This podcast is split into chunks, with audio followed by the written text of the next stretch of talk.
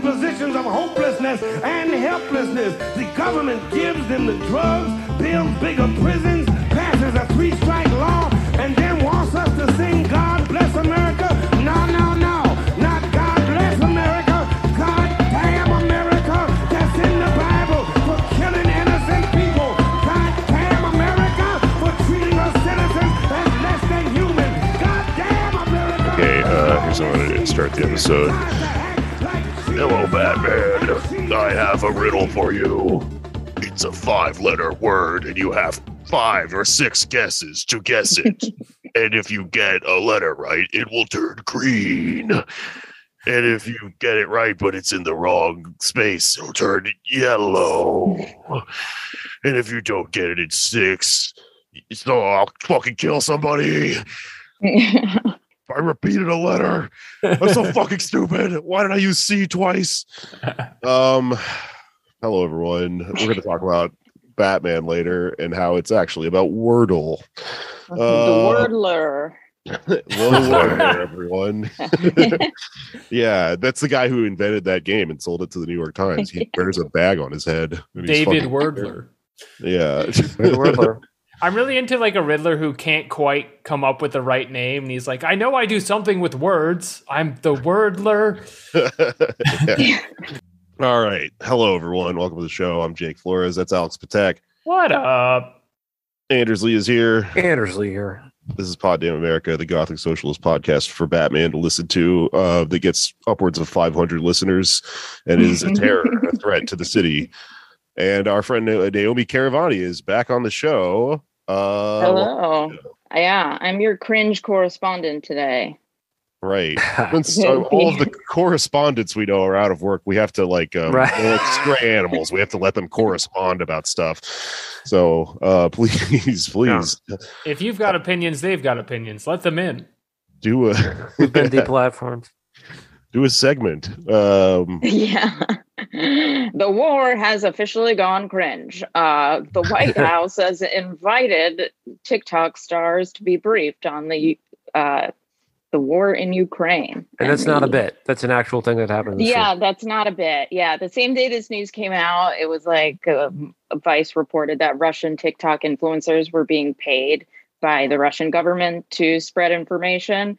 And then, uh, yeah, and then the White House is inviting TikTok influencers who are American, uh, but not getting paid. So it, that's better. There's the guess. difference. that means they love it for the love of the game.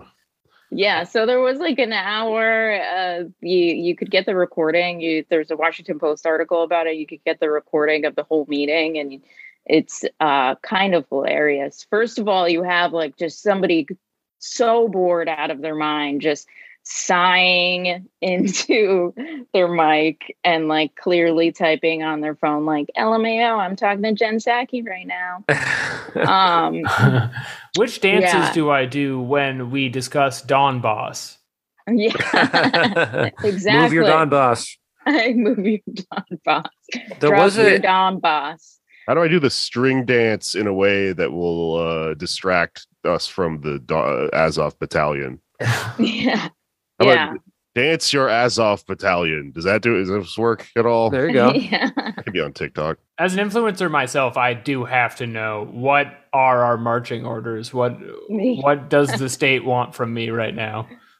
Uh, well, you know, I was I like had mixed feelings about it because uh, on the one hand, it's like really good to talk to people and be like, "Hey, we do not want to go to nuclear war, and we need to make that clear that any war with, Russia means nukes are involved." So they did make that clear. Right, because there Um, was a there was an influencer. I listened to the beginning of it, and there was an influencer who's like his family in Ukraine, and he just asked straight up, Oh, "What about the no?" influencer, yeah, go on. Sorry. He was just like, "What about a no-fly zone? Why isn't that happening?" And to their credit, the White House, uh, Jen Psaki, explained what that means, which is like, well, so we're trying Yeah. to educate people that that would actually mean war with Russia, and, and they're like it's really not in the united states interest right now to get nuked. So uh so the guy who asked that question about the no fly zone was ukrainian and he's the son of Lev Parnas, a Ukrainian born American businessman and former associate of Rudolph Giuliani, who assisted Trump's plan to pressure Ukraine to investigate Trump's rivals. So he is a, I guess his dad is a fishy character. Uh, today he posted a video like Russian soldiers are being told to shoot at women and children. That's that was his TikTok today, and I was I like, believe it. "Ah, that's yeah. So um, on the other hand, they're only talking about Russian disinformation. They're not talking about Ukrainian disinformation, of course.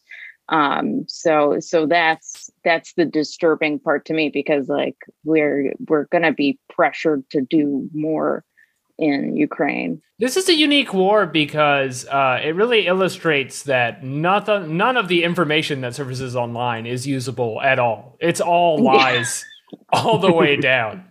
Well, you know, I've been following I've been following my war nerds. Um, you know, they mostly like post about equipment and nerd about tanks and stuff, but occasionally they'll be like, hey, uh, you know, the US has got this guy's wrong about this. Like, if we send more weapons into Ukraine, they will still never win. like, and the White House's line was like, Russia will lose for sure. And it's just, um, I guess it depends on what ob- objectives you're talking about. Cause like Russia has like a long list of demands, which is obviously going to be, you know, it's obviously going to change as the war goes on. And so they were just saying, like, yeah, Russia's going to lose. And it's like, uh, they're doing so badly, but it's like Russia's not following the war nerds online. I'm like, okay, Russia's not fighting how they how they usually fight. They they have enough air power to like wipe Ukraine off the map. So it's just Ukraine's going to lose, and the U.S. wants this war to last so they can bleed Russia, basically. Oof. It's it's kind of interesting to see because we've so carefully trained the the media with the money behind it in this country to like at the snap of fingers just start salivating over blood. Like you can get liberals worked up into a frenzy almost too easily to the point where the White House now has to step in and be like, "You're taking it too far." this is not good for us. They're moving to the Yeah. yuan. That wasn't what we wanted. Yeah, there was like a hashtag going that Libs came up with that was like pro no fly zone. I can't remember what it was. It rhymed or some shit, but it was like Oh, alarming no. Because And Oh there that, was a- no, the rhymes. The rhymes are what's going to lead the world to mass destruction. It was paper weird. airplanes. 'cause it was like if Oh, this yeah, isn't super. coming from the like White House, th- they just did like this. This just came up organically because they're just trained at this point, you know. yeah. They just want to like out sort of maneuver. That- I mean, that's kind of what you know the internet does to people in all Yeah. different directions. But Well. like, you want to seem more concerned about this thing than the oth- than the next person, and uh, I'm actually more concerned about it than you are. I want a no fly zone. Oh, it was Oh. close the sky. That's what it was. It didn't rhyme at all. Oh. Close the Oh. sky. Oh, yeah. Where's this guy? Well, maybe they'll come up with a more sophisticated one. Um, there was They're gonna have like, to make it rhyme if they want it to get off the ground. yeah. That's how planes and work. there there was a question in the meeting about like uh, what about all these other wars like why is ukraine getting all this oxygen and jen Psaki basically blamed the media for paying attention to ukraine too much and and then she's like well i hope people this will get more people interested in other conflicts around the world you know like the uyghurs You know? Ah, That's the last So- thing they want. Right. definitely no attention being given to to the to the Uyghurs. Definitely no misinformation running around about that. Yeah, either. yeah, yeah. But it's just weird to be like, all right, you're looking at Ukraine too much. Now look somewhere else, not Yemen or anywhere in Yeah. Africa. Don't look at Africa. All right. Yeah. And and two, um, the TikTok influence. It's amazing that like I feel like discourse on TikTok is actually better than Twitter because like on Twitter, what are we arguing? Like, is Putin Hitler or is Hitler Putin or you know? It's pretty much a self harm box now. yeah. But like on TikTok, people were, you know, talking. I mean, people had fair criticisms of like media attention and how uh I feel like I feel like they're being a little critical, but then again, I most of those TikTokers were obviously NATO cheerleader cheerleaders. Like one girl posted a video the day before, who, and she was like, uh, "Yeah, why don't we just send fighter jets there? Let's just do it. Let's just send them to Ukraine." And yeah, it's not a surprise that she was invited to the White House. Obviously, Who is this guy you showed me? He's a TikToker who uh, sounds like he's had a lobotomy and just reads headlines. It's literally Yeah, just some of them are just reading headlines and they have millions of followers. So if you have a ring light at home, you can do it too. Yeah, this, I was about to Um, say this. This part sounds like jealousy on a professional level from Anders. maybe yes. I'll admit to it. I want to be. Although, yeah, that that would obviously bring uh, bring up some some ethical crises. If as a TikToker, as, as content creators, if we were asked to go to the White House, what would we do? Uh, Oh, yeah. it's, it's it's it's sort of nice to know that's never going to happen. yeah. I mean, I one think it TikToker happen, was buddy. like, "This does not make me a deep state operative by meeting with the White House," and I'm like, "All right, we'll see what kind of information you post." But sure, words don't mean anything. It turns out. Yeah, it was, what would then? Kind of the whole thing, right? Just because. I'm being told how to operate by someone who has an unelected position in the government and stays there no matter who is in office does not make me a deep state operator. I'm like Batman. This episode is about Batman. Yeah. Well, okay. That segues, you know. That- the- as we will discuss, the movie Bat the Batman is about uh posters, you know? Uh huh. TikTokers. Yeah. it's Isn't that right, Naomi? What do, you liked Batman, right? What no, what do you what do you would not go what do you think it. about Batman? The, too What do you- long. Just what do you think it was a at metaphor running for? time. What was it a metaphor for? Batman.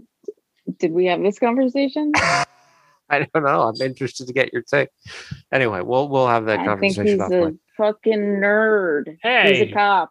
There you He's a go. nerd. He is a cop. Um, he's a millionaire who. I- I think the movie. The one thing I'll say that it wasn't realistic about is that he. It wasn't selling NFTs. Bruce Wayne should have been like, Yeah. "I'm going to save the picture, the city with this picture of a bat smoking a Right. cigar." The- right. The bad guy in the movie is just somebody who right click saved. He Yeah, has to stop them. you Yeah. kick their fucking can't ass. do that. This cost me thousands of dollars. Yeah. As we'll discuss, I And- liked it as far as Batman's go. Still not as good as Batman Returns. I would rather be talking about TikTok, obviously. Okay. Ooh, TikTok. What if it existed in Gotham? What would they say? you Oh, know? no. Goth Talk. Goth. Whoa, there you go. That's the name of this podcast. The new name. Goth talk. Um, God talk. Goth Talk. All right. Should we segue into this interview with our friends, the Horror Vanguard, about the Batman? Let's cut Yes. to that. Okay. Um, what's Batman music? I could bring us in on Kiss from a Rose. It's a podcast. We're standing on top of a tower, in City, singing uh, with a scar across her face. Hello, everyone. I'm Steel. Something in the way. What? Oh right. What are you singing, Anders? the theme song for the Batman, which yeah, is the new uh, Batman. It's the sad Nirvana song. That's the one they go back to. It's just like Oh. Batman wants to cut himself. I heard there was a take. I heard there's a take where it's just him looking out at the bat, bat signal. It's like sit and drink penny royal tea. Yeah, yeah, he does the bat, the, the the Nirvana songs that you're not supposed to put in movies. Yeah. you just the theme song is "Rape Me," Rape me. Batman singing "Rape Me." which technically uh, is "Waif Me" because when they sold that at Walmart, Walmart was actually what you know on arguably on sort of a, the progressive end of things make by making this decision, but Walmart didn't want "Rape Me" to be on a CD that they sold, which you know is a different time, right? Uh, Walmart's gotta sell an alternative grunge CD, but right. They ch- they changed the track on the CDs to "Waif Me" instead of "Rape Me." That sucks. And it's like the other track is like sit and drink, sleepy time tea. You're so sleepy. I'm just a rocking chair bear inside of me. All Okay. right. Wait, do I do the intro or are we already in the middle of the podcast just right now? just introduce the guests. Fuck it. Okay. Hello. Welcome back to the show. Our goth brothers in arms, Ash and Jonathan from the Horror Vanguard. Hey, Woo! Hey, what's up? I'm Ash. How's how's things? How's how's our Nirvana cover band going? It's going really well.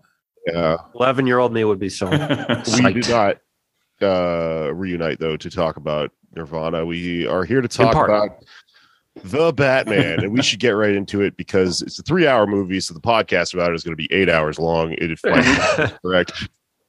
Um, If this is anything like our Cruella podcast, it has to be longer than the film.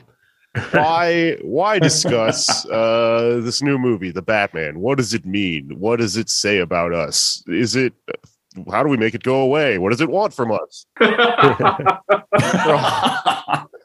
is These the are all question. important questions. Uh, I'm going to, off the bat, tell you guys my experience with this movie because I think it is important to understand where I'm coming from with what I have to say about it.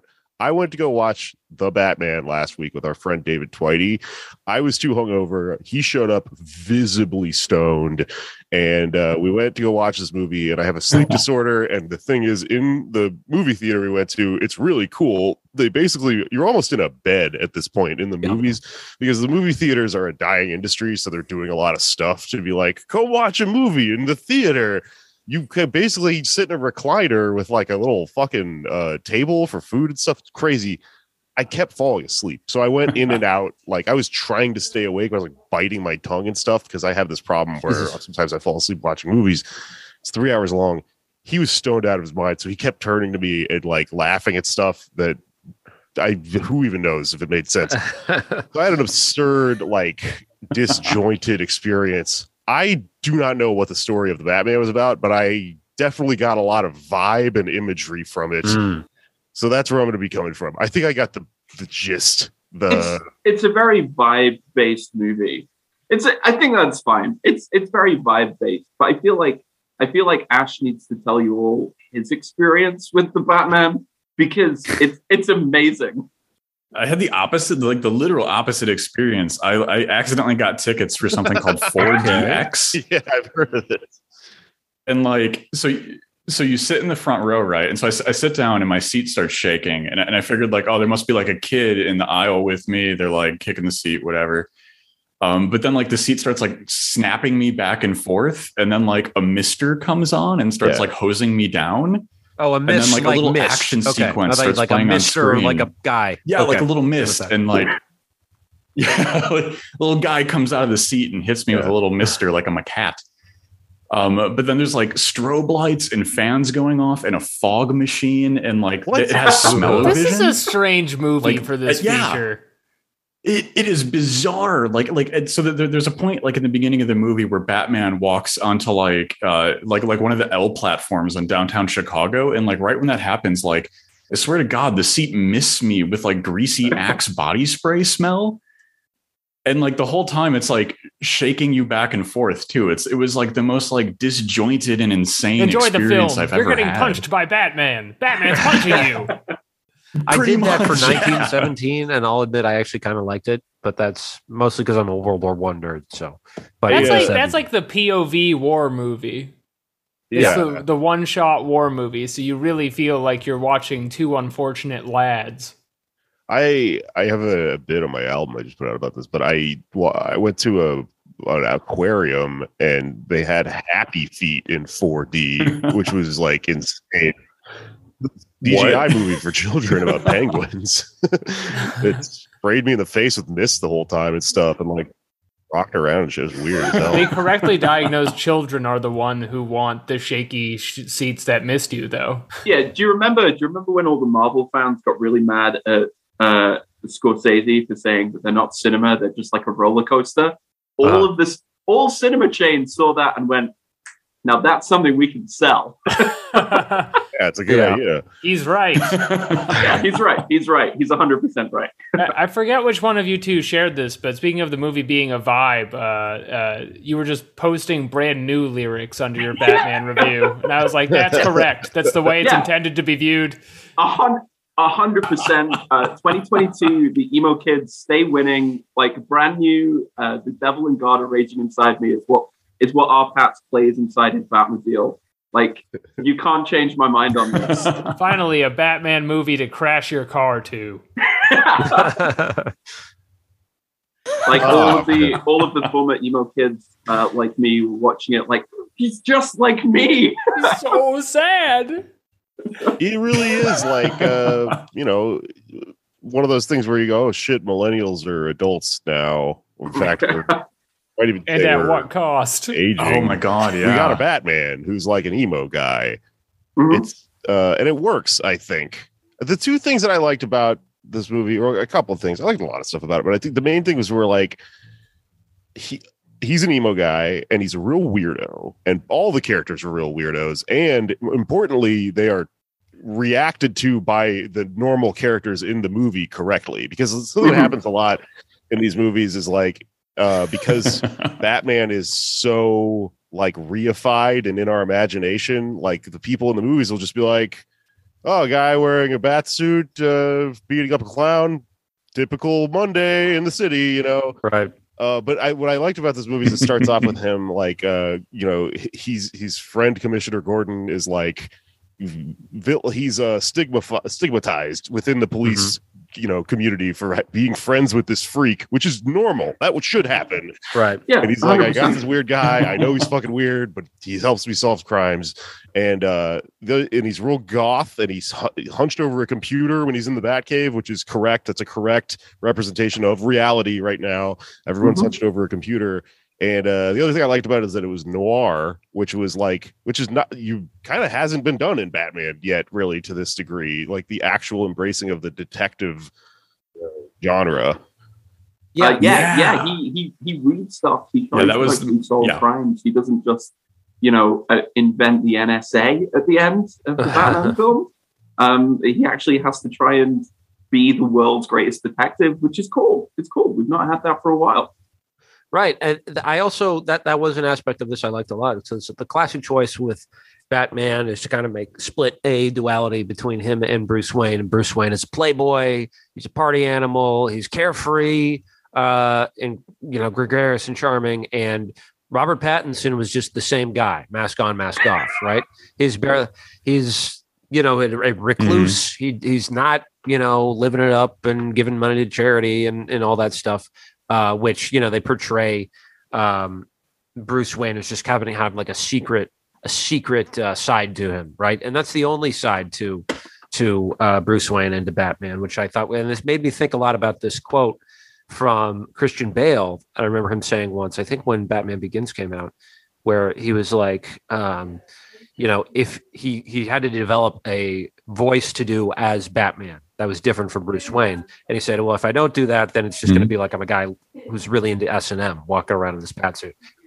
Which is a good point if you're doing that duality. But Robert Pattinson took it in a completely direct, different direction. He's like, "Yeah, I am a guy who's into S and M. I just am, N- not to stereotype, but like, uh, I I am a moody. I, you know, I am actually thinking about what it would take to make a person want to be Batman, and that's not something you can turn off. He's just like this all the time, and yeah, it it really um, gave a much more realistic impression than the other Batman movies when he, He especially he's spooky all the time. Was anybody Yeah. else worried that he'd be in the room with one of the bad guys as Bruce Wayne? They'd be like, "This guy's body language. I mean, tell me if I'm wrong here. It's the same as Batman." Is he flapping his arms like he has bat wings when he's the Right. I, what I liked about this movie is that all, they're all they are he is a guy guy's into S and M. They're all freaks, all of them. Mhm. He's a fucking freak. Catwoman's a fucking Yeah. weirdo. The Riddler's a real scary person. He's incel, uh, incel hodgepodge kind Yeah. of thing. Like everything you're afraid of on the internet is the villain. It's, is it is And- that the take? Is the Batman about the internet? Well, Jake, I have to Hmm. say this on our podcast. Uh, we were watching the thing, and I was with a friend of the friend of the show, David Citrick, and the Riddler's giving one of his nine long monologues he gives in the movie. And the Riddler, Paul Dano, has a very dis- distinct way of speaking that he's done, I think, to kind of uh, make uh, his character into a type of guy you know. And we were listening to it, and David goes, Don't you think the Riddler sounds a little bit like Jake? Yes. And I was like, I don't really hear it. And then the Riddler was like, Bruce Wayne, you've been bad. And I was like, yeah, okay. They might have actually looked him up for this. That's kind of crazy. He's literally wearing my jacket. Like the Riddler dresses like me. He's a poster. He's a poster. My favorite line in the entire film is where they find the, the password protected video. You know, he's put out this post, and the commissioner turns around angrily and just goes, "Show me the post." like it's it's a movie about the dangers of never stop posting. That's what I'm wondering now. Is there going to be a Discord server that is like an imitation of this, where people are like pretending to be in the DC universe, or and in could that actually lead to IRL violence? Should we? be Yeah, concerned lone wolf that? murders like happened in the film. It's like a mix of like adult school shooters with incel culture is kind of what they're worried about. And I think that it's not totally out of left field is something that could never happen until the end of the movie, which I don't want to get super into, but I will say that the Riddler's forum buddies come out for him in a way that is very unrealistic to expect because they of your didn't friends online. because that and and spoiler alert obviously if you haven't seen it uh, or you know if you don't care about seeing it uh, just have that in mind. But uh, I- that I didn't find feel like they built enough. Like who this this whole community they just kind of shoved in at the end when the movie should have been over. Uh, Yeah. that- like if they had built like and maybe showed us some of these guys who lurk around on these forums and why they they're like this and what they believe in it was just all kind of sudden and jammed in I thought Yeah, it was implied like he knows a bunch of sickos, and here they are, and they've all got guns. yeah I don't actually care that much that I missed the story here because in my experience, Batman movie stories are like the the story's the dumbest part. Um, it's weird that they sort of get sold as like intellectual. Like to me, the greatest trick, like the the that the greatest trick the devil ever played on millennials was like tricking us into thinking the Christopher Nolan Batman movies were intellectual when they were actually just like Mhm. pretty. And they, they've if if they said anything at best, they Mhm. said very conservative shit. Um, right and and i think there's and this also this problem i in my opinion plagues this movie as well is that they've sort of conflated uh like making a more adult batman uh more serious batman with having like a con- convoluted plot like it has to be complicated in order for it to have like uh any more depth than like the schumacher films and you don't need to do that you can just make it a simple plot and actually and make it thematically interesting well, like I batman think returns I think that the complicated nature of the plot actually went paired well with. Uh, I mean, that's part of noir, is what I'm saying. Like the idea. That's that true. you are lost in the plot is that's how you're supposed to feel when you watch, like, um, you know, I mean, the big it's sleep kind of- yeah, the big sleep, fucking Raymond Chandler Mhm. shit. When you read one of those Mhm. books, this also was kind of like an uh, cyberpunk type noir thing. So Yeah. it was a little Blade Runnery, you know, um, and you don't really know what's going on in that movie either. So I kind of thought it worked, but that's my personal take. Um, but I think you know before we get bogged down in uh, minutia about this, uh, we should formally get at what what did what did the horror vanguard think of this? What is your Yeah. you guys usually have a fucking theory about things that you watch? You know, Okay, it's- Oh well, we, Yeah. we, we, yeah, we have a we have a kind of slightly we have slightly different takes on this. So Ash, what's what's what's your what's what's the HV line? So I think there's a lot of like really interesting things going on here. And I think like you guys already hit on one of them, which is like this is like a weirdly millennial movie. Like everyone's a like little messed up internet gremlin who's absolutely terrified of other messed up internet gremlins. And like the fact that the movie's so long and convoluted, like everything just kind of like I I don't know about the rest of y'all, but like everything in my life just feels way too long and convoluted at this point. And so it's Yeah. like it it really connects with that. Uh, But then I think like with the Riddler specifically, like I think like there's kind of like two different kinds of Batman villains. You've either got like the psycho killers who are just kind of, you know, cartoon psycho killers, or you've got guys like mm, you know Mr. Freeze and Catwoman and like the Penguin. These people who are like they have principled material goals that they're working towards. That Bruce Wayne, because he's like got infinite money, could just snap his fingers and fix. Right, like he could just pay for all of Mr. Freeze's wife's healthcare needs, and Mr. Freeze would stop having to like kill people and rob banks and stuff.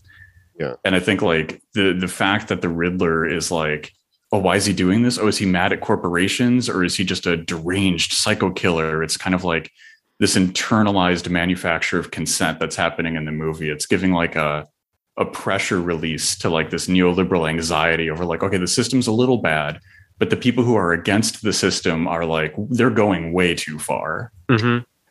Yeah, there's a lot that I really liked about this movie. Um, Oh, yeah. it, it's I am I am here for the for the uh, cinematic high point of emo revivalism. Let's let's let's get into our feelings. But like the the kind of bleak thing about this film, uh, which sort of works with its emo vibe, is that there's no way there's no way out, right? So Mhm. the whole the whole the whole point of Paul Dano's arc is that he kind of he kind of has a point, right?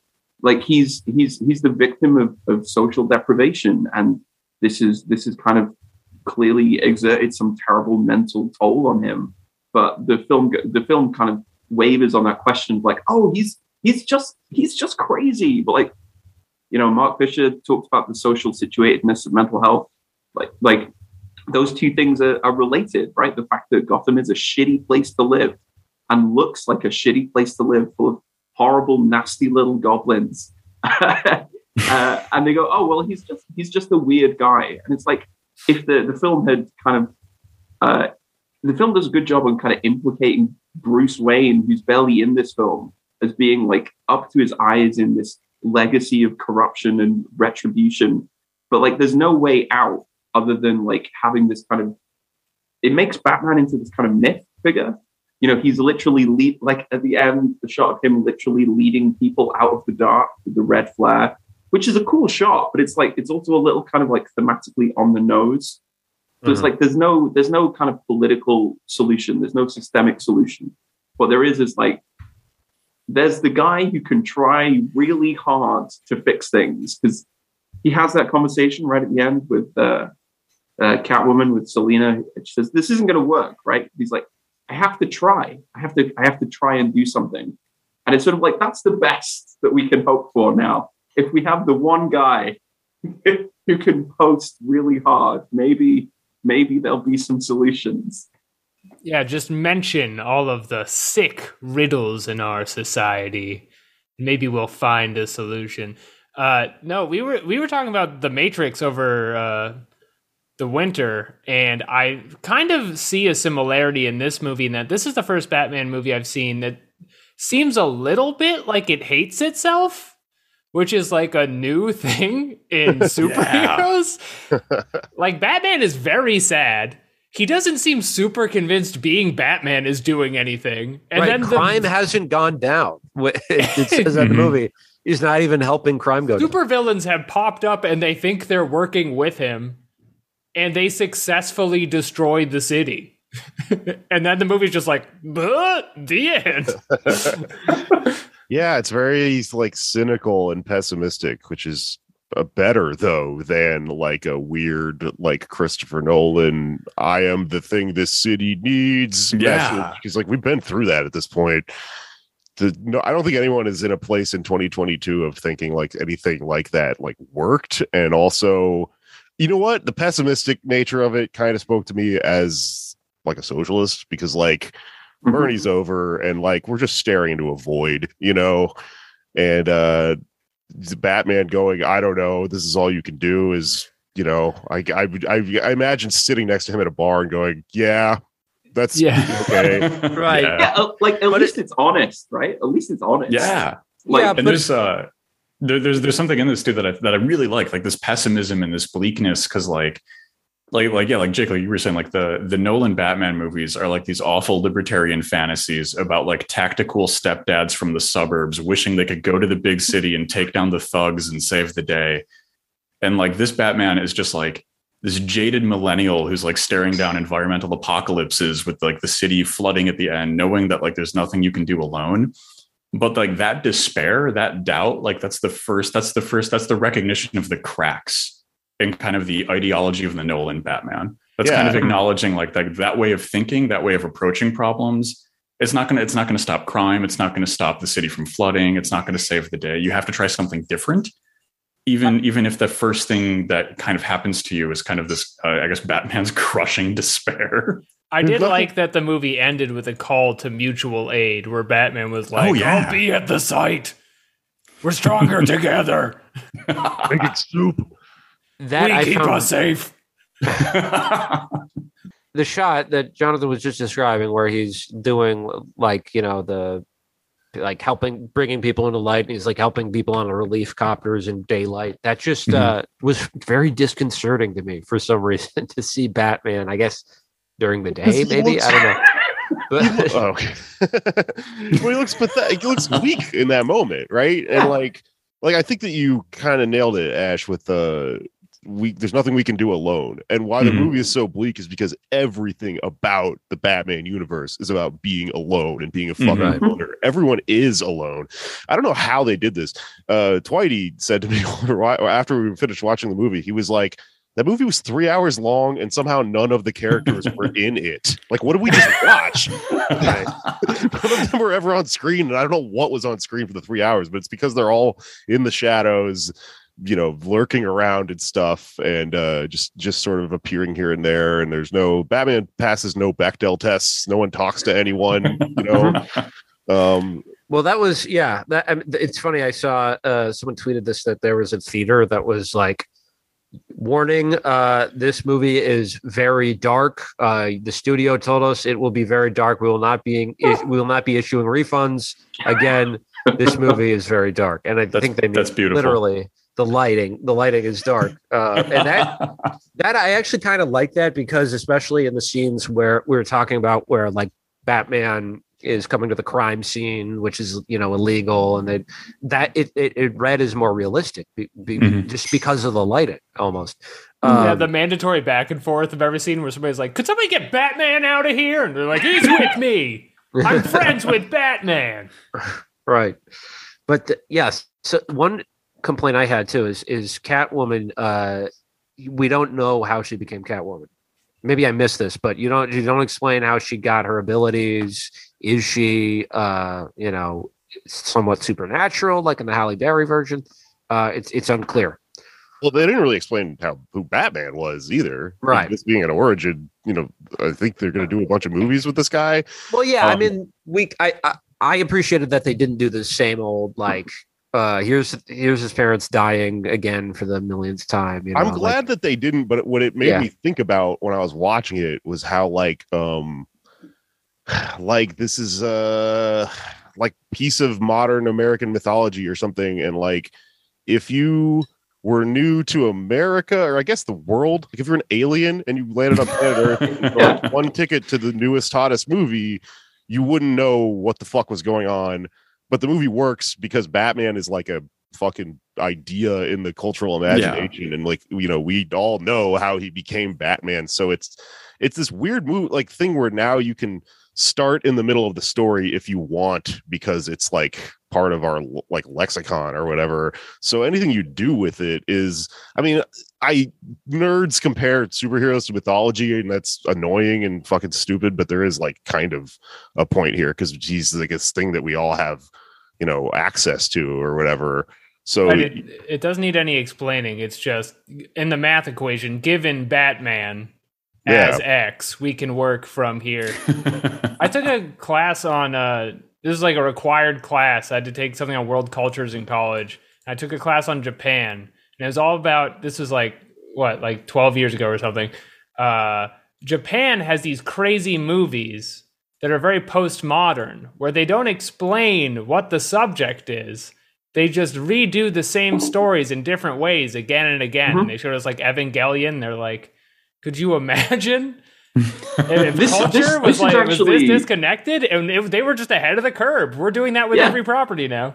this is actually like a throwback to one of my favorite uh, Batman comics. Uh, Bruce Wayne ends up being sent back through time and losing his memory. And so at every stage of history, what he does is dress up as a bat and fight crime.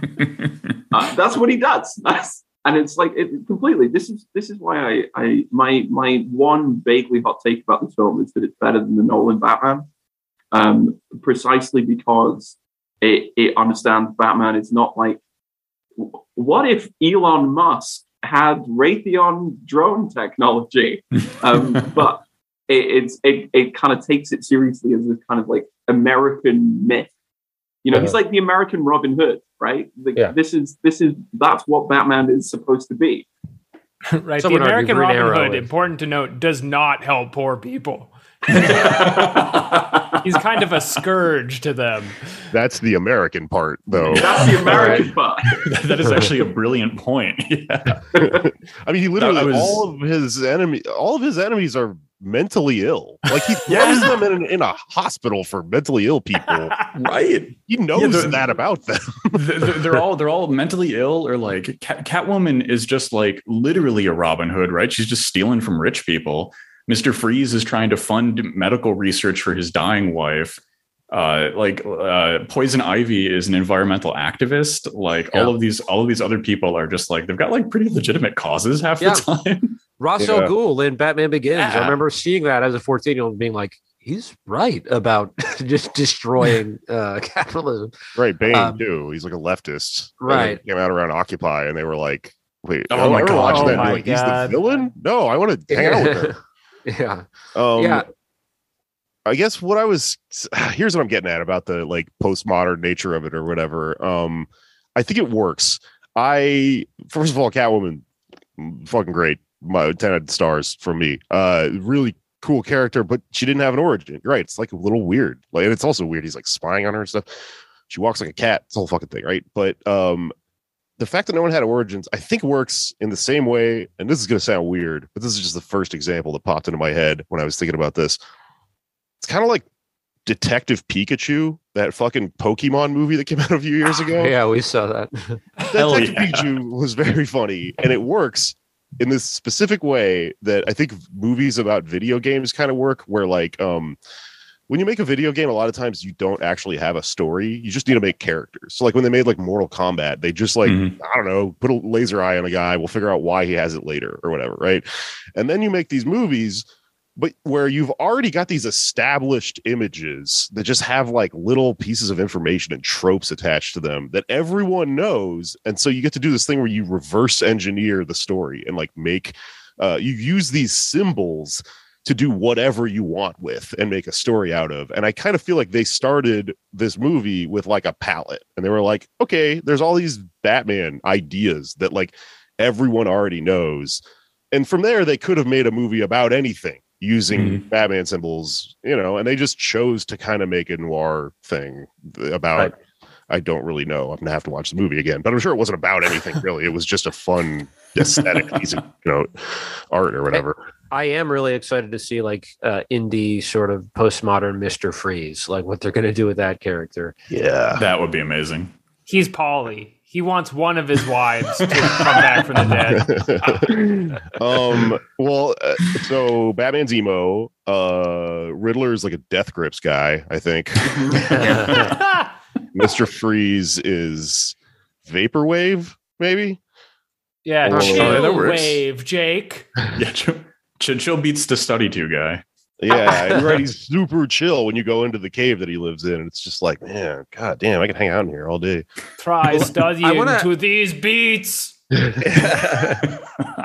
I do want to ask you guys something because uh, this was my main complaint about the movie, but it's also a criticism that at other times, when it's a movie that uh, I can, you know, I'm not annoyed by the length.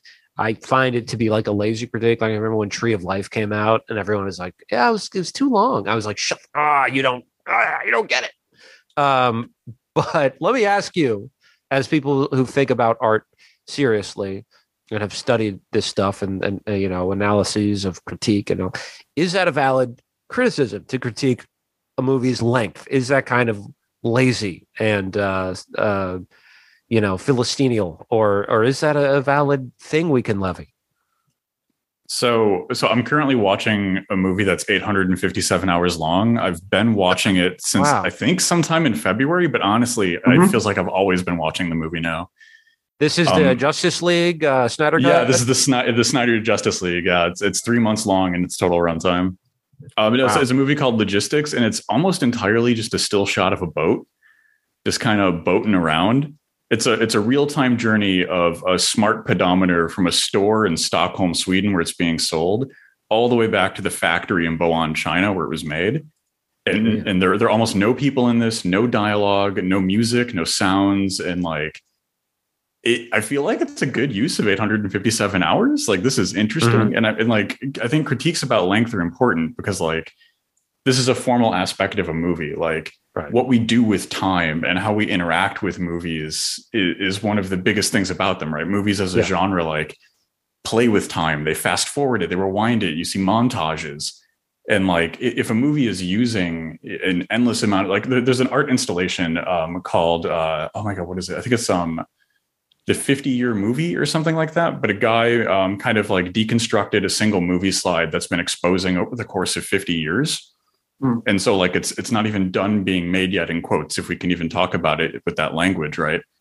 But like if the movie is using your time and like doing something interesting with its runtime, that's great. But if a movie is kind of like dragging its feet and doing unnecessary side plots, like I think of like that last Avengers movie where like you know stuff just kind of kept happening and the plot didn't go anywhere and i felt like i was just like waiting in line at the dmv next to ant-man it was just incredibly dull They had that cafe scene, the diner Yeah. scene, where the Hulk is Yeah. just like, "Oh, my fans, they're so hard for me. I'm the Hulk.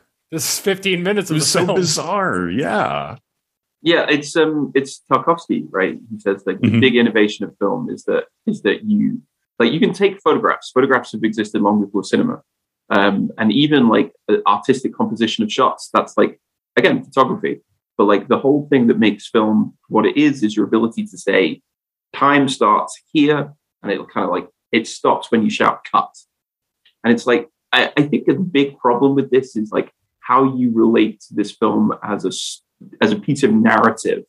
Because we say it's vibe based right? It's vi- Mhm. it's a, it's about mobsters and like being double crossed and like uh, grimy little online trolls who are constantly scrolling in their journal that will be found one day by a law enforcement agency like but if you go if you go this isn't this isn't telling me a story in an in in an efficient way and in the way that i i expect I've been conditioned to expect the kind of big tentpole blockbuster to do, then yeah, totally, it's too long. It's too long.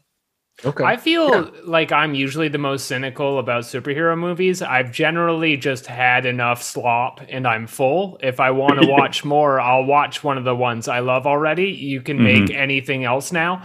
Uh, that said, I was also high for this, enjoyed all three hours. Kind of liked Really? that it meandered around all these things that didn't need to be in there. The the around 90 minutes in, he's chasing the penguin on a highway, killing a hundred people in a 10 Yeah. car pileup, and then not killing the penguin. and that's just not even like a pinnacle of the film. It's just in there. It's just like you get to spend an evening with Batman, and I thought that was kind of experimental in a way that paid off for me more than a lot of the Avengers films. when uh when when movies kind of first became like a commercial phenomenon that you can like go to a theater and see a movie what the hell is that uh, one of the ways they would play is they would just kind of eternally loop the film all day and you would buy your ticket you would sit down and then you'd kind of leave when you got right back around to your starting point and this movie would be perfect for that you just 100%. show up and then batman's just just fucking some guys up and you just watch until you sober up and you can go home Bro, bro, it's a great leave on in the background of a bar Yeah. film, which is Oh, my hell yeah. favorite type of film. Yeah. yeah. played a million movies that way. I think um the to me my take on the length of it is that um the medium of the times that we're living in is actually television and that it's people enjoy artistically told stories that fit better into this like chapter by chapter thing where you release 12 hour long episodes in a chunk. And a lot of the stuff that they're trying to do with a movie like this is of the times and would fit better into that but they had to make a movie because Batman is a movie and not a TV show. So it's just like, of it's just gonna come out like th- th- three hours. It just feels weird. It doesn't really fit into what a movie is. It also probably wouldn't fit that well into a TV show because we are conditioned to go Batman as a movie. It's a thing I go Mhm. watch in the movie theater on you know summer blockbuster evening or whatever. So th- I don't think there's any way really to make this movie like this. We just got what it is, but there was all the, the things that it fell short of are like if you added in one aspect of it, you would have lost in the other, and it's just like a weird byproduct of the times that we live in, where we Right. don't have, you know, And I, I know other people are maybe not as uh, excited about this aspect as I am, but there I apparently are going to be there are some spin-offs in the works that are going to be on HBO Max, like a, a show about the penguin. There's going to be one about uh, Gotham PD, which was already a show, it wasn't very good. Mhm. But I, I like that because I uh, and I may be alone in this. My favorite part of these movies and DC universe movies is the DC universe and specifically like the cities like Gotham like I I get annoyed when people are like oh it's supposed to be New York or it's you know it's it's Gotham it's both, that's a character into itself and so is Metropolis and you know that's that's part of one of the most interesting things to me is is looking at the tapestry of those cities themselves and you know what they're like outside of the the superheroes yeah, it's uh, Sex in the City. That's what Batman is writing about on his computer. that is a killer spinoff. I have to just ask this because I was wondering at the entire movie. Did Batman used to talk like Rorschach? Like, did he like out loud be like, "This city is scum"? Christian Bale yeah Ruined. I don't Look up remember Christian doing that. Bale's Christian Bale's Batman voice was like that. Well, Yeah. sonically, like audibly, yeah, the, the- he did the Rorschach uh, grumbly voice. But I think what Alex is saying is like the movie does basically open with the same monologue Mhm. from The Watchmen with Rorschach, sort of Okay. like you know giving this uh, assessment of the city and explaining to you why he is you know a, a masked vigilante libertarian weirdo or whatever. Right. But what's And great about this one, but what's great about this one is like he's doing the Rorschach voice whilst at the same time admitting that he's sort of useless. It's like Yeah. I've, I've made absolutely no difference, and I've not been able to get out of bed for three days. That's weird. Like, I think the I, I don't even know if the movie is self-aware of this or this is just like something that just occurred in the making or attempting to make a modern Batman movie or whatever. But like, he contradicts himself because like in the beginning of the movie, he talks about his spotlight and how you know when I shine this spotlight, it's a warning to these people in the streets. These motherfuckers know who I am. And the first thing that happens is that he comes upon, I think, the Ghazi Black Hammer gang. Like, they're- really explain who these fucking people are. But the first thing they say is, "Who the fuck are you?" so Yeah. like, he's either like lying to himself or being proven wrong, or something weird is going on there. Where he is, I mean, maybe it does fit. Maybe it's he's he's a mentally ill weirdo who like believes that he's something that he kind of isn't. You know? But also maybe it's a statement about uh, today and the lack of uh, a monoculture because there's you know not everyone is watching the nightly news and hearing about Batman every night. If if this guy is not being talked about on your TikTok uh, Mhm. pages that you view, then you're not going to know about him. True. What I what I really like about about that is like there's this kind of inherent contradiction in Batman's kind of character, right? Because like his whole thing is he wants to save Gotham and and lift Gotham up and do a better day, and like Gotham's core problem seems to just be crippling poverty.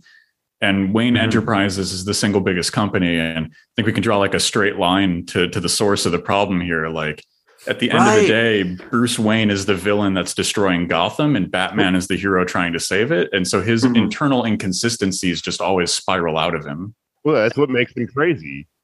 And Yeah. that was a re- really interesting part of this too, is that and they and they address this at the, I think one of the opening scenes is the mayoral debate with uh, Royale, right? Roy, more Mayor Royale, which is uh, who's running against the the current mayor, and he's talking about this fund, which I'm forgetting the the Wayne Trust or something like that. And it's this. It sounds the way they're describing it is like a public-private partnership that is supposed to be like. It's basically the only s- safety net that Gotham has, right? Because everything has been privatized, as we see in the Joker. Uh, and this is this is the NGO stepping in to su- supposedly save the day, but it's a it's a money pot for all these corrupt institutions throughout the city. So it's not actually doing Mhm. anything. And that was a big part of it too, as you were saying. Like he's he's he's grappling with his family's legacy and Mhm. trying to to save the city at the same time discovering that his dad played a part in it in this corruption. And i kind of wish they would have went full hog with that because Mhm. at first he learns that his dad uh, ordered a hit. Is like my father ordered a murder. And then it seems like oh no he just you know may have uh, he told uh, falcone to do something about this guy and he didn't realize he didn't know he was going to kill him. You know they're kind of trying to have it both ways there. But We're, But we're grappling with that- into maybe the most fun part of the film, which is this is the first Batman who has generational guilt about his trust fund Mhm. and is willing to acknowledge his privilege and do better Right. as Batman. yeah Amazing. yeah he gets called out his she's uh, catwoman says to him she doesn't know his identity she's like you're i can tell you're from privilege i can tell He's you He's a weird person to call out for privilege because his parents are still like murdered. Yeah, it's how he Yeah. got stressful. well, but that and that was an interesting dialectic too. Is the diff, you know, uh, the Riddler saying, and I I actually didn't understand at this point if he knew who Batman was, if he knew that he was Bruce Wayne or not, because he's trying to get them get him to come on his side. But he says, uh, Paul Dano playing the Riddler says, um, Bruce Wayne is not a real orphan. I grew up in a fucking orphanage, with rats on the floor. He grew up in a mansion. He's raised by uh, Alfred and Gerri from Succession, which made me laugh out loud the moment I, she came on screen. Um, so that's an Yeah. interesting. Alfred sending her dick pics the whole time and stuff. yeah, so that was an interesting dynamic there too, uh, with yeah, like identity and privilege and all that stuff, and who, where do you get the right to save the city? Where do you get the right to be a vigilante and then tell other people they can't do the same thing or similar things? it's just such a perfect snapshot of where uh western culture is right now which is like we have a sad batman who talks about his privilege and this is the political film of the year. Right? Yeah, he's I very mean, sad. He doesn't know what to do but break people's legs. I mean, Batman is a great American myth because, like, as we were talking about uh, a couple steps back, like he is the he's he's very like um schizophrenic, you know, in the philosophical sense about like being the cause of the problems that he's fighting and Mhm. not really being able to look at that square in the eye and go, maybe I should stop dressing up like a bat and I should fucking nationalize the local industries and all this, you know, do all this fucking stuff boring that would, uh, you know, help society. Right. And like, he's a great, uh, but the fact that he's like slowly figuring out, bummed out about it and incredibly pessimistic about it is like a great kind of metaphor for, you know the way people feel about cops right now like a lot of people are just very cynical in their support of them and like us empire in general you know being the Mhm. cause of all of the things that it then fights and turns into villains and throws in its arkham asylum you know? Um yeah this is bad but what else are we gonna do? It does he's a very relatable version of batman. Like i remember uh so, like covid hit and you know we, we we were all stuck inside i wasn't doing comedy for a while um and then much like batman it gets out and you're like well all I all I've been doing for the last 10 years is telling jokes. I guess I'll go back to that. And Batman is having that revelation but with like Muay Thai in the dark or whatever. Not really confident about the goal anymore. yeah he's very much like uh beginning to question why he does this but Mhm. not you, you know that happens after this movie's over probably if it ever has like a full-on breakthrough with it um I, d- I do want to just throw something out here because I was watching rewatching uh, Batman Forever last night, and I had forgotten this plot point. Uh, which is the last Batman movie with the Riddler in it, I believe. Uh, of course, plays by Jim Carrey. And he uses Edward Nygma, which is the real name. I don't know why they gave him Mhm. this other name. Um, Say but his it- name. say his name, Edward Nygma. But he's a guy who worked for Wayne Industries. Uh, and this is in that version of of Wayne Industries and Batman, uh, Bruce Wayne is little is more is a hands-on CEO. He's an upstanding citizen and all that. Um, and he has an idea that will beam TV signals directly into people's brains. Remember, this is 1995 that this came out, and No, Bruce Wayne is like, I can't, in good conscience, support such a technology. And then the Riddler ends up using this device called the box, which steals information from users' minds and transfers it to the Riddler's, uh, thereby making him smarter. Um, I just thought that was, you know, because we think of the Schumacher ones as being just total fluff, uh, but that seemed, I don't know, kind of like a heavy-handed statement, perhaps on on the uh, technology of television. But uh, what what, if anything, do you guys think that says about uh, today and maybe the difference between that Batman and this Batman? one of the one of the big shifts that I think happens at Batman, especially like going back to like the 1966 Batman through today, is that like Batman, like at least in the movies, is like really camp. Like there's a lot of like like really theatrical, really Yeah. effeminate, really excessive, like really kind of over the top and ridiculous. But it's still like like you were saying, like it's still got these like serious philosophical political themes that that run underneath that. So you can you can bring bring your eight year old kids and they're going to be like, look at the goofy costumes, dad, and then like you can be like, oh yeah, that's a comment on television. This rocks. And then like slowly like Batman like becomes more militarized, right? Right. Like Batman reflects policing in a lot of ways, right? His his his Batmobile goes from like a really cool like souped up muscle car to like just a tank. And he's wearing like like the, even in this movie like they, they scale that back a little bit. It kind of like starts going back to to a less militarized Batman. But there's still like a scene where he's like walking head on into dudes shooting assault rifles at him, and they're just like like it's not even affecting him at all yeah.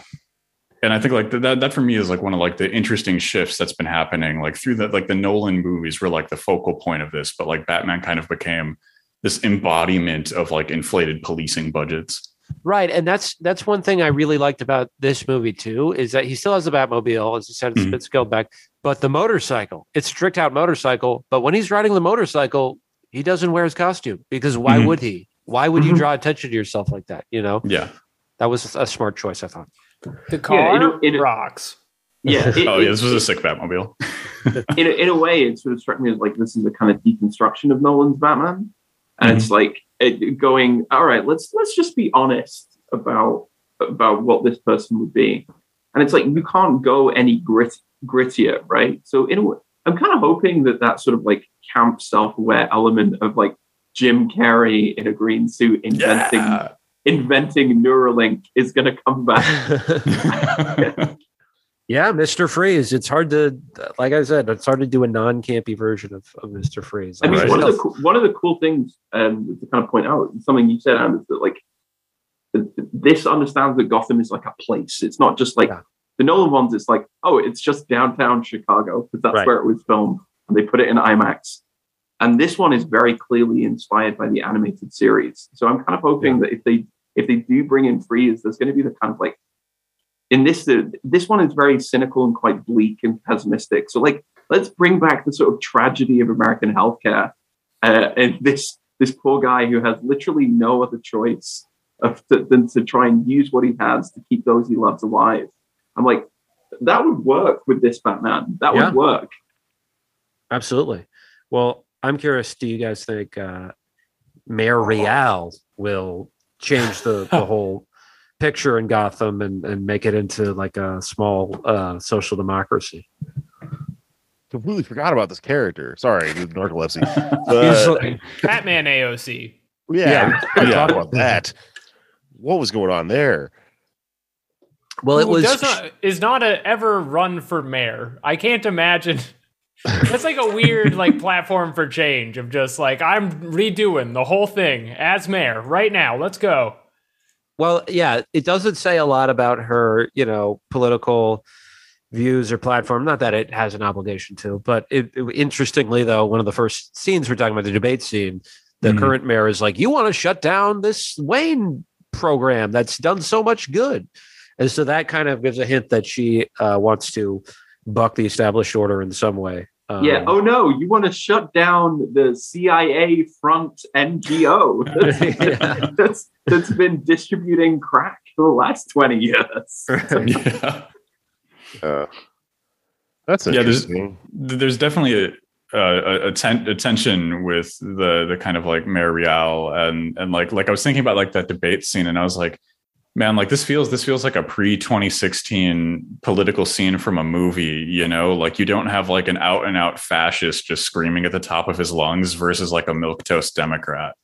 Like these seem like two two like level-headed TV politicians with disagreements, and it, and it felt kind of like like oh that was from like the before times. That was before everything like got real I mean, one thing one thing I would say is that the film is very clear that like all po- these political institutions are like hopelessly corrupted. oh yeah I mean, what is it the film says? Like uh, Falcone's been the mayor for the last twenty years anyway, right? So the whole point of like who's running for mayor, this film goes well. It's kind of incidental, really. Like it, you expect that right at the at the climax of the film, the mayor's going to get to give the kind of big inspirational speech, and they immediately get shot. so it's like uh, the whole point of it. Like if the film has a kind of politics, it's not predicated on elected officials, right? Uh-huh. Mm. Yeah, Yeah. I think that's why it's sad. It's a you're if you're Batman, you're not trying to like redo Gotham. You're not trying to have like a revolution in Gotham America, right? You're trying to fix the city with everyday actions. In your case, punching people. Uh, you're doing liberal reformism in Gotham, which is very Mhm. sad. And I think if you are an American liberal right now, or, or or somebody who really believes in this kind of reformative processes, this is a hard time for you because you can't Right. believe in anything. yeah Right. And I and I think that like sort of this and what sets this Batman apart, I guess, is the fact that it is modeled quite literally after uh, Kurt Cobain. Like when um Mhm. when I'm forgetting the the guy who made its name already, but uh, when the director who also wrote the script was was writing it, he was watching Last Days, the Michael Pitt, the Gus Van Sant directed movie with Michael Pitt, where he's like Kurt Cobain's last day alive. It's just him kind of like rambling around, uh, fucked up and depressed, and that's that was somebody who had, you know, was not totally. Uh, pol- was not apathetic at all politically, but ended up being defeated. Right? He he did not ultimately try to change the world, or at least he gave up doing that. He didn't really make an attempt, and um, Is disillusioned. right, disillusion. Yeah, He be- believed so hard that you know he figured out how everything works, and then you know you got the thousand yard stare that you get when you finish reading a book that explains everything, and then you kind of realize you can't do anything about it or whatever. right. He he wanted to be a rock star, and he thought that would solve all his problems. And uh, Bat and Bruce Wayne wanted to become a superhero. He thought that would solve his problems and his city's Mhm. problems. And uh, neither of those things are are so simple. And then he was killed by Courtney Love. For the next hour of our podcast, we'll be getting to the truth. Yeah, this is True the crime pivot. show. we have upwards of 500 followers. I have a long list of misogynist sources we'll be going through point by point.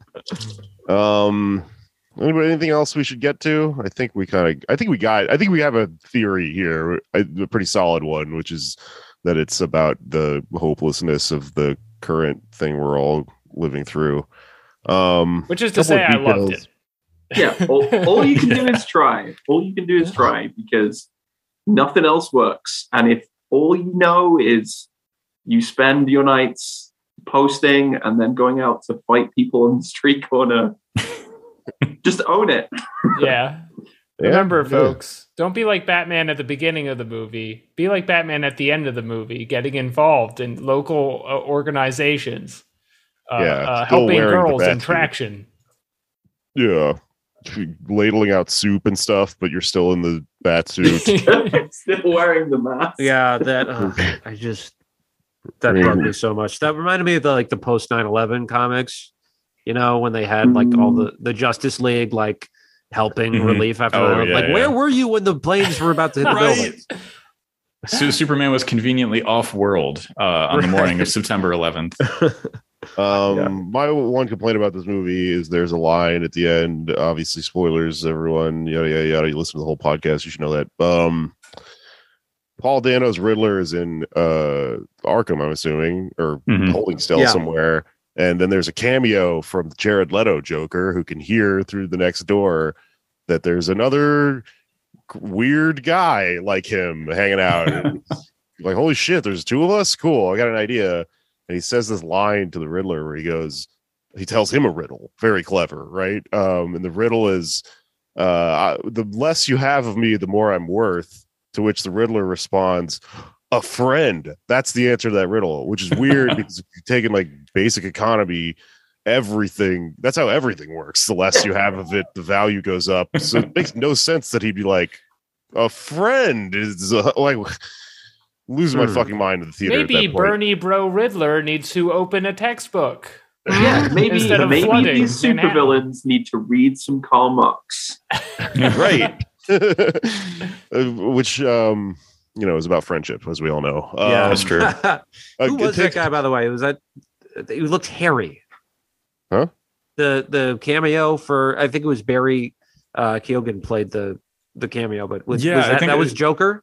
Yeah, I think uh, he the, the actor confirmed that he's supposed to be a Joker cameo, but I think uh, director Matt Reeves has gone on to state that they don't currently have plans to use that Joker again in the future. So it's just like a it's a fun little scene. Okay, there the was I room to guess. cut. I'll say Yeah. it. There were some Yeah. things that maybe didn't have to be in the final version of this film. There's like three endings. Yeah, when he busts Mm-hmm. up the penguin, I thought that was going to be the end. By the way, did not remember until after the movie had ended that that was Colin Farrell who played the penguin. Yeah, you Amazing. walk out and you go, "Hang on, Yeah, hang on, was that? Did I just have a stroke? Was yeah. His greatest performance to date. I'm not sure they needed all four scenes of Paul Dano singing Ave Maria. I don't know Yeah. what that was supposed to mean, except it was crazy. Yeah, it's a You- lot to jam in three because the tradition is you choose two villains for a Batman movie, and they chose Mhm. three, uh, so or four, arguably.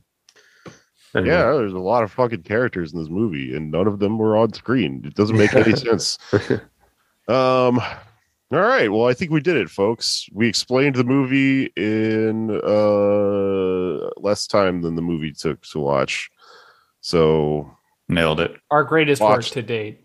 Watch the movie and then listen to this podcast and that's a full eight hour workday that you um all right let's uh do some plugs and get out of here. Where can our listeners find our friends here at the horror vanguard? Uh, we are at Horror Vanguard, Horror Vanguard podcast, wherever wherever evil, creepy podcasts can be found. Uh, I'm on Twitter at Darovania, and the Lit Crit guy is well, I'm on Twitter at the Lit Crit Guy. In exciting news, we are doing our very first live shows in Oh, yeah. Chicago. oh cool Uh, April April seventh, eighth, and 9th, we're going to be at the University of Chicago. Please keep an eye on social media. If you are in the area and you can swing by and say ho, say say hello. Uh, we talk about the three important things. We talk about um, friendship. We talk about communism. We talk about uh, horror movies. What more can you ask for? Um, if you like the show, um, why not? Why not? Why not support the the poster's lifestyle? Why not support the the podcaster's mission? um, uh, at patreon.com slash horror vanguard. What do you have to lose? uh should we do ours yeah, we might as well, right? yeah Uh, I am at Anders Lee here on Twitter. Um, as you may have followed, and I think we may have said this up top. Uh, all of my videos for Redacted Tonight, which was on RT America, have been taken off of YouTube. We've been deplatformed by uh, YouTube, possibly the deep state. I'm not sure, but you can see many of them, many of the segments I did on on my Instagram. For now, it might be taken off there too, but uh, at Dursley One on Instagram subscribe to our Patreon. We did uh, just did a deep dive into the polar exper- polar bear expedition in which uh, the U.S. invaded Russia after the, their revolution, and also our Twitch, which we're going to be doing more stuff on. I might be, and I just decided this a moment ago. Uh, we'll probably be doing some Twitch streams in which I pretend to be in the DC universe, the DC Oh Comics universe. god. So check that out uh, to see some some good role playing stuff. This plug section is huge for me. Um, you can follow me on Twitter at Patak Test Kitchen, your number one stop for exciting new flavors and big news for New York listeners. This Friday, March 18th, Paid Protest returns to the Secret Loft at 8 p.m. with special guest TV's Anders Lee dropping Anders Lee. in raw, doing all of his illegal comedy. raw um my live show is at the Gutter in a couple days. As of this coming out, uh, the fifteenth. That's next Tuesday. Uh, the Gutter in Bushwick, Brooklyn, Williamsburg. Uh, it's a bowling alley. It's punk bar. My show's at nine o'clock. You know the drill. Stand up comedy hosted by me. Um, what else have I got? My other shows, Why You Mad? I'm at Feral Jokes on everything, and I'm going on tour with Eve Six in a month. Um, if you haven't got tickets, I you be warned. We sold out Comet Ping Pong Pizza, the pedophile uh, restaurant from the Hillary Clinton conspiracy theory. So two nights we sold out. So uh, shows are selling out. Get a ticket if you want to come watch. Those kids are going fast. hmm All ages show, by the way, at the Comet Ping Pong Pizza. Bring your kids. It is Okay. funny how that's a DC thing, all ages. Wait, is that a DC thing? Yeah, yeah. It was Ian MacKaye's like the main Oh, thing. yeah, that makes sense. All right, it's finished.